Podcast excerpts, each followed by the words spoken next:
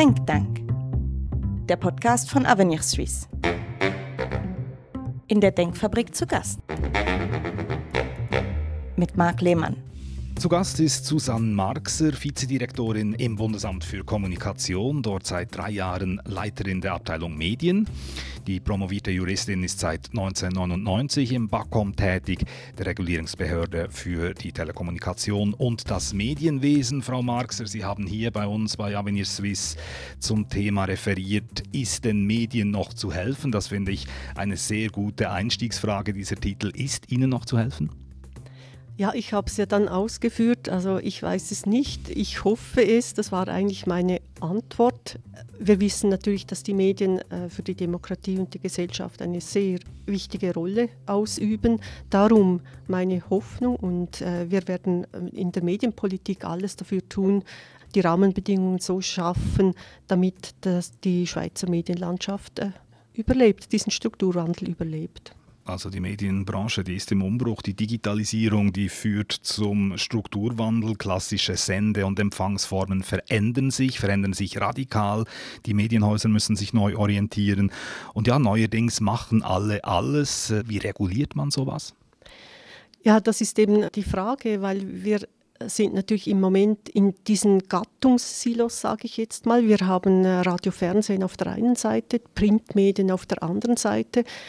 Und dort wird gefördert, zum Teil direkt, zum Teil indirekt, äh, was auch nötig ist. Ein Service Public äh, im Radio-Fernsehen, der lässt sich am Markt einfach nicht finanzieren. Äh, die Printförderung, die hat sich jetzt über 100 Jahre, sagt man, bewährt. Aber wir sehen natürlich, die Mediennutzung, die geht ganz anders wohin. Und zwar nicht nur bei den Jüngsten, sondern auch, auch bei den Eltern. Online ist auch bei der älteren Generation angekommen. Und die sozialen Medien, das ist noch, noch mal ein Booster. Der, dort sind natürlich vor allem dann die jüngeren Zielgruppen. Das heißt, schon beinahe die Hälfte der Zeit, wenn man die Jungen fragt, wie informiert ihr euch, äh, dann sagen sie zur Hälfte über äh, soziale Medien und online. Ja, und die Schweiz, die braucht informierte Menschen. Das verlangt unser direktdemokratisches System. Ich denke, im Moment ist unsere Medienlandschaft äh, ja noch gut aufgestellt, erfüllt die Aufgabe, die relevanten Informationen stehen zur Verfügung. Wir haben ein vielfältiges System. Sehen Sie irgendwo die Gefahr am Horizont, dass sich das auf absehbare Zeit ändern könnte, dass sich das Angebot verknappt? Also wenn man es jetzt alles einfach rein dem Markt überlassen würde, auf jeden Fall. Wir sind überzeugt, dass es irgendwo Unterstützungsmaßnahmen braucht. Die Frage ist einfach, äh, wo soll man ansetzen? Ja, und man sieht einfach in den letzten Jahren natürlich schon äh, eine äh, Tendenz, das habe ich jetzt gesagt, äh, weg von den klassischen Medien, das ist mal das eine. Aber die klassischen Medien, die verlieren dramatisch an Werbeeinnahmen, an Publikumseinnahmen und der Journalismus, der kostet immer gleich viel, ob man digital ist, ob man eine Zeitung macht. Journalismus kostet und die ökonomische Situation lässt es einfach je länger, je weniger zu, dass man in allen Regionen, auch in den Randregionen, auf dem Land eine Vielfalt an äh, Medieninhalten hat. Also die traditionellen Medien, eben Zeitungen, Spezialen, auch Radio und Fernsehen büßen ein zu Gunsten dann von, von Online-Angeboten oder soziale Medien, die an Reichweite zulegen. Vielfalt hat einerseits abgenommen in den klassischen Medien, aber das Angebot, das andererseits entstanden ist, dass das explodiert ja regelrecht. Macht das das nicht wett? Also explodieren, das würde ich jetzt nicht gerade sagen. Also natürlich, äh, in den sozialen Medien läuft sehr viel, aber wenn man äh, anschaut, was sind denn relevante, qualitative, Medieninhalte aus einer Redaktion, dann ist nicht mehr so viel vorhanden wahrscheinlich. Und äh, das ist eigentlich das Wichtige, das müssen wir erhalten, redaktionelle Inhalte. Die Plattformen, die sind, äh, das ist ja eine gute Sache, die Öffentlichkeit da, für uns alle, Suchmaschinen und so weiter. Aber diese Plattformen machen einfach keine relevanten Inhalte und dort ist einfach das Problem. Also im Netz lässt sich schlecht Geld verdienen mit Information. Der Journalismus ist essentiell. Das hat sich auch in der ganzen Covid-Pandemie gezeigt. Die Leute haben journalistische Inhalte konsumiert. Rekordhohe Publikumszahlen auf der einen Seite aber ein Einbruch bei den Einnahmen. Also man hat trotz dem Interesse, das vorhanden ist am Angebot, Mühe zu überleben. Ja, die Covid-Pandemie, da haben Sie recht, das hat es gezeigt. Die Schweizer Bevölkerung, wenn es kriselt, dann äh, sind die klassischen Medien plötzlich wieder sehr äh, gefragt. Es sind hohe Einschaltquoten, Reichweiten. Ob man dann dafür bezahlt, ist eben die andere Frage. Aber das Vertrauen und die Glaubwürdigkeit, die sind in die Schweizer Medien, die sind nach wie vor vorhanden. Und das ist doch mal immerhin etwas äh, Gutes, eine positive Meldung.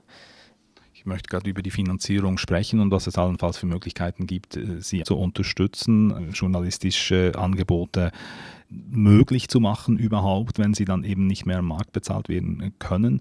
Aber äh, gibt es denn aus Ihrer Sicht sozusagen eine Lücke im Angebot? Also fehlt etwas, was, was nicht hergestellt wird, weil es nicht mehr finanziert werden kann?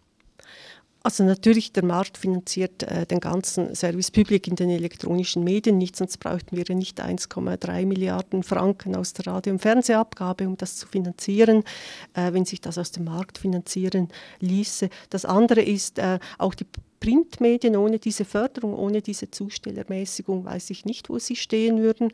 Äh, die Frage ist natürlich online. Wir, wir, wissen ja, online, da läuft jetzt viel, aber das sind so eher fast ein bisschen Nischenprodukte im Moment, die auch nicht, also wenn da mal der Mäzen, die Mäzenin wegfällt nach zwei, drei Jahren, dann stehen sie eigentlich auch wieder am, am Punkt, wo sie sagen, wir können uns nicht finanzieren. Das heißt, auch diese Online-Produkte, die dann auch auf den Markt kommen, die, äh, die kommen ja auch nicht richtig zum Fliegen. Das heißt, auch dort, wenn man nur digital ist, äh, wie gesagt, es stehen dann wieder Medienschaffende dahinter und die kosten und das lässt sich einfach auch bei diesen äh, Online-Medien äh, kaum refinanzieren. Die Frage ist dann, braucht es denn solche Angebote überhaupt, wenn ja offensichtlich das Interesse gar nicht vorhanden ist? Ja, das ist eine gute Frage. Ähm, wir sind natürlich interessiert als Gesellschaft, dass es solche Produkte gibt, dass auch Lücken gefüllt werden. Wir sehen auch, dass die Konzentration natürlich zunimmt und dass die Vielfalt dadurch natürlich schon ein bisschen leidet, auch wenn äh, die großen Verlage natürlich auch Splittausgaben und so weiter haben. Aber wenn ganz viele Inhalte aus einem Haus kommen, dann ist die Vielfalt natürlich, leidet sie schon. Und das sieht man dann vor allem in den Randregionen, dass dort natürlich schon weniger Regionalinformation äh, zur Verfügung steht. Und dort wird auch abgestimmt und gewählt und da äh, klafft dann schon irgendwann eine Lücke. Also das ist das, was Sie als Demokratie politisch dann bedenklich betrachten würden, wenn gewisse Angebotslücken vorhanden sind, weil dann die Leute halt nicht auf dem Stand sind, um wirklich ihre staatsbürgerlichen Aufgaben wahrzunehmen. Ja, das ist eine Funktion der Medien, dass sie einfach in den vielen Abstimmungen, Wahlen, dass sie da auch Position beziehen, den äh, Stimmbürgerinnen und Stimmbürgern helfen bei der Entscheidfindung, aber natürlich auch die, ich sage jetzt mal, diese Wächterfunktion. Auch in den Regionen ist es gut, wenn man der Politik, der, der, der Wirtschaft auf die Finger schaut. Und das ist natürlich dann auch gefährdet, wenn sich das Ganze eher auf die Agglomerationen, auf die großen Städte und so, wo, wo es noch äh, viele Angebote hat, wenn sich das dorthin konzentriert. Die Regionen, also eben große, die vielleicht Splittausgaben haben ihrer großen Zeitungen, äh, Redaktionen, die zentral arbeiten und dann vielleicht äh, kleine Splittausgaben für die Regionen noch produzieren was dazu führt, dass gewisse Kantone dazu rübergehen, selber das Heft in die Hand zu nehmen und die Medienförderung voranzutreiben in ihren Regionen. Kanton Watt zum Beispiel, der direkt Inserate schaltet in, in Medien, in wattländischen Medien. Was halten Sie davon, wenn Behörden in der Region eingreifen, um die Medienvielfalt zu erhalten? Also wir können das ja nicht verbieten und wir möchten das auch nicht. Also wir finden das an sich eine gute Sache, wenn Sie komplementär überlegen, wo könnten wir auf einer kantonalen Ebene, das ist natürlich eine andere Sichtweise, ansetzen, sei es, dass man hier eine Redaktionsstelle in einem Kanton äh, finanziert, sei es, dass man in Aus- und Weiterbildung von Journalistinnen und Journalisten investiert oder äh, Vouchermodell, dass man sagt, ja, Junge sollen mit 18 mal 100 Franken erhalten und können sich dann irgendein Abo kaufen. Also das sind sicher Ansätze, dass äh, solange es komplementär ist und nicht da gerade mit Leistungsaufträgen und so kommt, ist das eigentlich ja, eine gute Sache und es ist eigentlich auch die Chance, dass man vielleicht auch neue Modelle auf einem kleineren Feld mal testet, oder? Weil wenn wir auf der Bundesebene sind, das ist dann immer äh, etwas viel Größeres und kantonale Förderungen sind eigentlich auch, könnten auch so Testversuchsflächen eigentlich sein. Sie haben es angesprochen, die Medien als die vierte Gewalt, der Wachhund sozusagen, eine, eine, wichtige Funktion. Aber wenn ich noch bei den, bei den Konsumenten, Konsumentinnen bleibe, die eben als auch Stimmbürger und Stimmbürgerinnen sind, man könnte ja jetzt sagen, ja gut, äh, jeder ist sich selbst am nächsten, es ist eigentlich jedem selber überlassen, ob er oder sie informiert sein will. Äh, ja, also am Schluss ist es natürlich so, wir schreiben ja niemandem vor, du musst jetzt informiert sein. Äh, das ist ja kein Kriterium, um abzustimmen oder zu wählen. Aber man muss natürlich schon alles Mögliche dafür tun, damit die, die Stimmbürgerinnen und Stimmbürger oder überhaupt die ganze Bevölkerung trotzdem auch dieses Interesse behält. Das ist ja nicht nur Politik, es ist auch äh, gesellschaftliche Themen, es hat auch mit Kohäsion zu tun, mit Verständnis äh, untereinander. Und auch da helfen natürlich die Medien. Es ist nicht nur Politik. Und da ist sicher ein Interesse, dass sich die Bevölkerung nicht von diesen redaktionellen Medien äh, völlig abkehrt oder entkoppelt weil ja die publizistische Qualitätsforschung da immer ein düsteres Bild zeichnet. Also gerade junge Leute, die sich eben nicht mehr äh, informieren, sogenannte News-Deprivierte heißen die, glaube ich, in der entsprechenden Studie, die die Universität Zürich jeweils erhebt. Also Leute, die sich einfach abkoppeln von Informationsangebot. Nochmal, man könnte ja sagen, gut, dann gehen halt die an die Ohren, die sich dafür interessieren und die auf dem Stand sind, ein Urteil fällen zu können. Ja, das ist dann vielleicht am Schluss auch der Fall, was natürlich sehr schade ist, weil die Demokratie eigentlich die ganze Bevölkerung ansprechen sollte. Und das mit diesen sogenannten News-Deprivierten, das ist effektiv eine Problematik und das muss man sicher analysieren. An was liegt das? Also es gibt ja Erhebungen, die dem Phänomen schon ein bisschen nachgehen und schauen, warum ist das so? Es hat vielleicht mit Überforderung zu tun. Es hat einfach zu viel Angebot. Das merkt man vielleicht auch beim eigenen Verhalten. Wenn, wenn es so viele Angebote und Inhalte hat, es überfordert, dann ist natürlich auch, was man auch gesehen hat, sehr viel negativ. Man möchte das nicht mehr äh, sehen, nicht mehr hören. Es macht schlechte Laune, es zieht einem runter. Also das sind so auch ein bisschen Probleme. Und da müssen vielleicht die Medien sich auch ein bisschen überlegen. Ja, klar, die Welt, wir sind in einer schwierigen Phase, aber eben vielleicht braucht es doch ab und zu auch mal eine gute Meldung, weil man sonst wirklich fast depressiv wird, ja, wenn man zu viele Medien konsumiert durch die Konvergenz jetzt, dass äh, alle auch alles machen. Alle machen Zeitung, alle oder alle machen Text, sagen wir es mal so. Auch die elektronischen Medien machen Text ähm, und die textlastigen Medien machen jetzt auch Audio und Video. Jeder kann senden. Bisher ist Radio und Fernsehen reguliert, die Presse ist weitgehend frei, wird nur indirekt unterstützt. Im Internet wächst jetzt alles zusammen. Ja.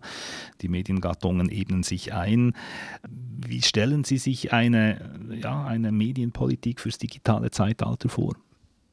Ja, ich denke, weil ja diese äh, Gattungen sich äh, überschneiden und äh, wir einfach nicht mehr ich sage mal, traditionell äh, konsumieren. Äh, Zeitung, die Zeitung ähm, äh, gehe ich vielleicht auch schon online, äh, Radio höre ich Podcast, Fernsehen schaue ich zeitversetzt oder äh, Video on Demand, wir haben Streaming-Angebote und so weiter. Man sieht einfach, die, die Zeit steht einfach nicht still und darum denke ich schon, wir müssen einfach von diesen traditionellen Kanälen weg. Das ist wahrscheinlich das, äh, das Wichtigste. Ja neben dem, dass man natürlich die richtigen Inhalte die, äh, fördert dann die richtigen Inhalte. Das würde heißen eben Service Public, also was fürs Publik, für, den, für die Allgemeinheit wichtig ist. Äh, da würde ich gerne zum Schluss noch kurz ansprechen, Frau Marxer, was eigentlich der Service Public der Zukunft sein könnte, welche Rolle ihm da zukommt, dem medialen Service Public, der muss irgendwie neu abgesteckt werden.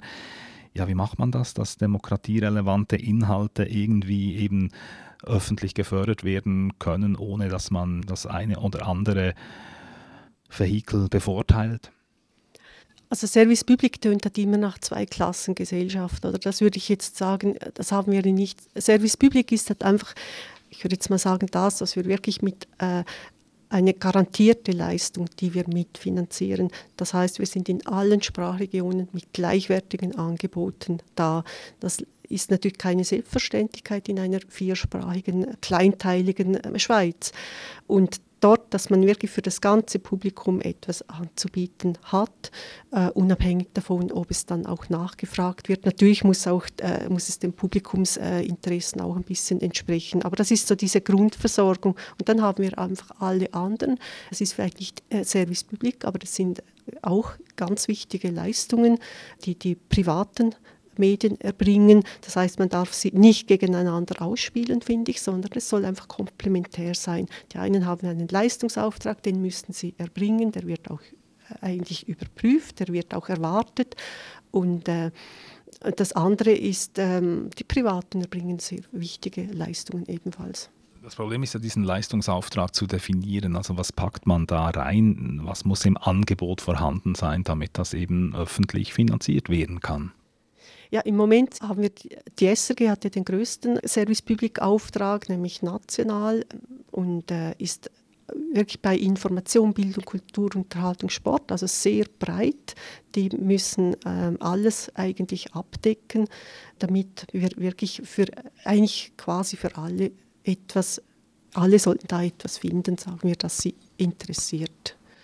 Das ist dann wieder schwierig, oder? Was heißt alle und wie eng wird dann jede einzelne Zielgruppe definiert? Ja, das sind sicher wichtige Fragen, die man sich auch bei der Konzessionierung immer stellt. Also man kann natürlich nicht auf jede Zielgruppe eingehen. Man muss sich da vielleicht ein bisschen sagen, was sicher wichtig ist bei der SRG, dass sie, äh, weil man sieht, das Durchschnittsalter bei der SRG ist vielleicht schon bei 60 oder so. Das heißt, die Jüngeren, die sind, also dass man die nicht ganz verliert, dass wirklich dort sicher ein Fokus darauf gelegt wird, dass man dort sensibilisiert ist, dass sie die Jungen auch mitnehmen können. Aber das ist natürlich alles andere als einfach. Avenir Suisse hat in einer Studie letzten Herbst ja vorgeschlagen, die Medieninhalte weiterhin von einer Art SRG produzieren zu lassen, aber sie die SRG nicht publizieren zu lassen, also dass, dass äh, die SRG oder wie man das Medienunternehmen dann nennen will, äh, weiterhin öffentlich-rechtliche Medieninhalte herstellt, aber sie dann in einem wettbewerblichen Verfahren ausschreibt und auf, die dann auf anderen Kanälen ausgestrahlt werden. Was halten Sie davon? Ja, da sind wir natürlich eher kritisch dazu eingestellt, weil wir finden, wenn man schon mit öffentlichen Geldern Inhalte produziert, dann sollen sie auch ausgespielt werden.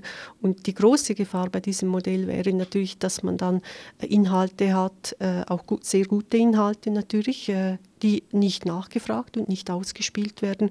Und dann hat man ein Archiv, das nicht genutzt wird. Darum finden wir, ist es schon wichtig, dass wir eine, eine SRG haben.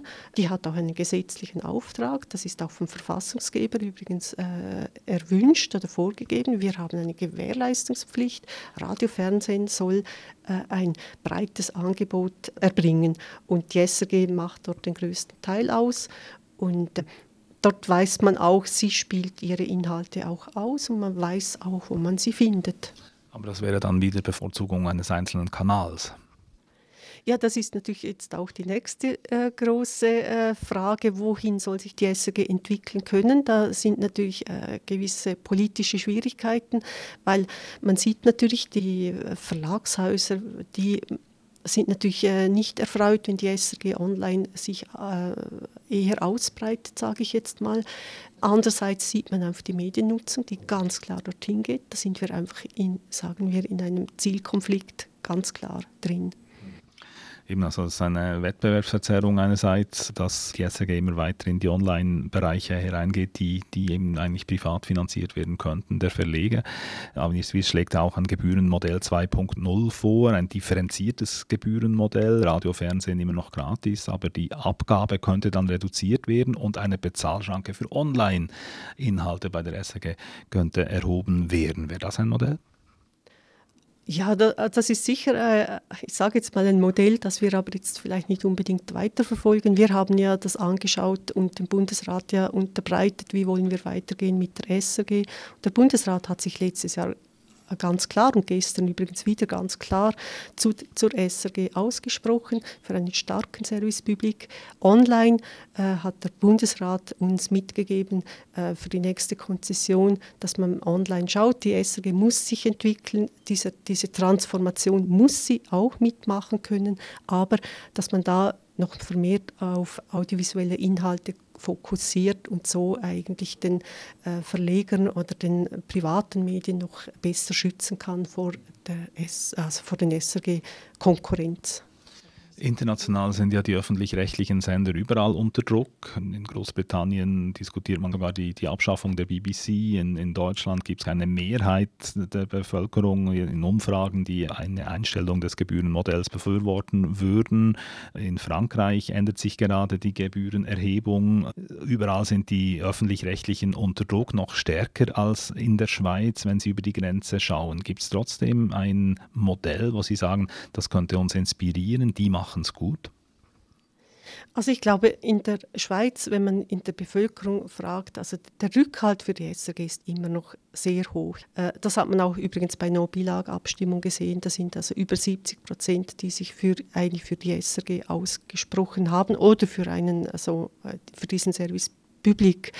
Aber es ist sicher in Zukunft, man muss schauen, wie groß muss die SRG sein, äh, wo ist ihre Rolle, das, das müssen wir einfach, habe ich jetzt auch keine Antwort im Moment, aber das ist sicher etwas, das man auch für die nächste SRG-Konzession, auch für die nächste vielleicht äh, Vorlage, wenn es wieder in ein Medienförderungspaket gehen würde, dass man hier wirklich diese Balance gut findet, dass man äh, die SRG äh, bewahrt, weil sie eben den Rückhalt auch in der, Bef in der Bevölkerung hat, ganz klar. Und dass man aber auch die privaten Medien, dass man die auch, weil die sind in einer sehr schwierigen Transformationsphase, auch in diesem Strukturwandel, dass man dort auch die, äh, die Rahmenbedingungen so setzt, dass auch dort ein gutes Angebot weiterhin zur Verfügung steht. Jetzt der Journalismus ist aufwendig, wenn man wirklich eine gut recherchierte Geschichte machen will, wenn man die Rolle des, äh, der vierten Gewalt, des Wachhunds wahrnehmen will, braucht das Ressourcen, die dann wiederum nicht äh, abgegolten werden, weil die Leute nicht mehr bereit sind, eben dafür zu zahlen, obwohl sie die Information ja interessiert. Das Journalismus ist im heutigen Zeitalter, im digitalen Zeitalter sowieso sehr gut äh, kopierbar. Ja? Man kann mit ein paar Klicks kann man eine aufwendig recherchierte Geschichte der einen Redaktion locker auf die eigene Seite rüber kopieren. Wenn man fair ist, gibt man noch die richtige Quelle an, aber das hilft dann der recherchierenden Redaktion auch nicht mehr viel. Also Journalismus ist aufwendig und letztlich lässt sich damit den, der Return on Investment nicht generieren denkt man jetzt seitens des BACOM auch in die Richtung, halt einfach wirklich die Inhalte besser zu unterstützen? Ja, da kann ich jetzt natürlich nicht äh, aus dem Nähkästchen plaudern. Wir sind ja daran, wir haben einen Auftrag, ähm, aus einem Postulat einen Bericht zu schreiben mit verschiedenen Modellen und natürlich denken wir da in verschiedene Richtungen. Einer ist sicher, äh, dass wir sagen, es geht vor allem um Inhalte und nicht um Distribution. Das ist sicher ein, äh, sagen wir, ein zukunftsgerichteter Ansatz, den wir natürlich auch ins Auge fassen. Also, dass man den Journalismus und nicht die Medien unterstützt. Ja, genau. Das wäre so ein Modell. Natürlich ähm, ist es dann eher geht dann schon auf quasi eine Gießkanne hinaus. Oder? Am Schluss ist es ja doch immer ein Produkt und nicht eine Person, die man unterstützt, oder? sondern es muss ja ein Produkt dahinter stehen, ein Angebot. Warum eigentlich nicht eine Person? Ja, da, da sehen wir natürlich schon Schwierigkeiten schon wir müssten ja diese Gesuche dann behandeln, wir müssten auch schon immer an die Umsetzung denken und da kommt, ich meine, heute kann jeder sagen, ich bin Journalist, ich mache einen Blog, ich mache einen Podcast, irgendwas, aber was ist dann relevant? Also es sollte schon ein Produkt sein, das auch kontinuierlich angeboten wird, das ein bisschen in Richtung General Interest geht, äh, das auch ein Publikum hat und äh, auch relevanten Journalismus macht und auch eine Redaktion hat. Das wäre an sich schon eigentlich das Ziel. Zum Schluss, Susanne Marxen, man kommt im Moment nicht umhin, Fragen zum Elefant im Raum zu stellen, Chat, GPT oder überhaupt künstliche Intelligenz, äh, die äh, fast jedes Geschäftsmodell durcheinander bringt, so natürlich auch die Medienwelt, den Journalismus, Medieninhalte. Ja, da kommen Herausforderungen auf Sie zu, denke ich, beim BACOM. Wie reguliert man künstliche Intelligenz? In welche Richtung gehen Ihre Überlegungen? Also hier sind wir ja, äh, zuerst der erste Schritt ist ja, dass man eher so, sagen wir auf der Ebene Governance Regeln aufstellt. Da läuft ja sehr viel im Europarat, in der EU. Äh, wie wir das dann in der Schweiz umsetzen, müssen wir dann schauen. Das sind natürlich viele Sektoren, die betroffen sind Also es wird ja heute schon angewendet, KI. Wichtig wird äh, sicher sein, dass das transparent gemacht wird, dass ich weiß, aha, das ist jetzt vielleicht ein Beitrag äh, KI. Das ist sicher das Minimum, was man fordern kann, dass Transparenz über die Anwendung von KI äh, gemacht wird. Ganz ehrlich, macht Ihnen das ein bisschen Bauchweh?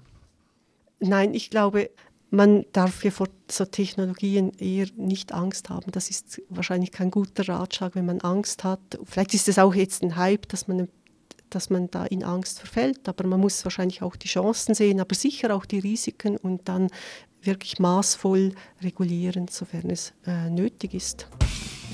Susanne Marxer, besten Dank fürs Gespräch. Danke.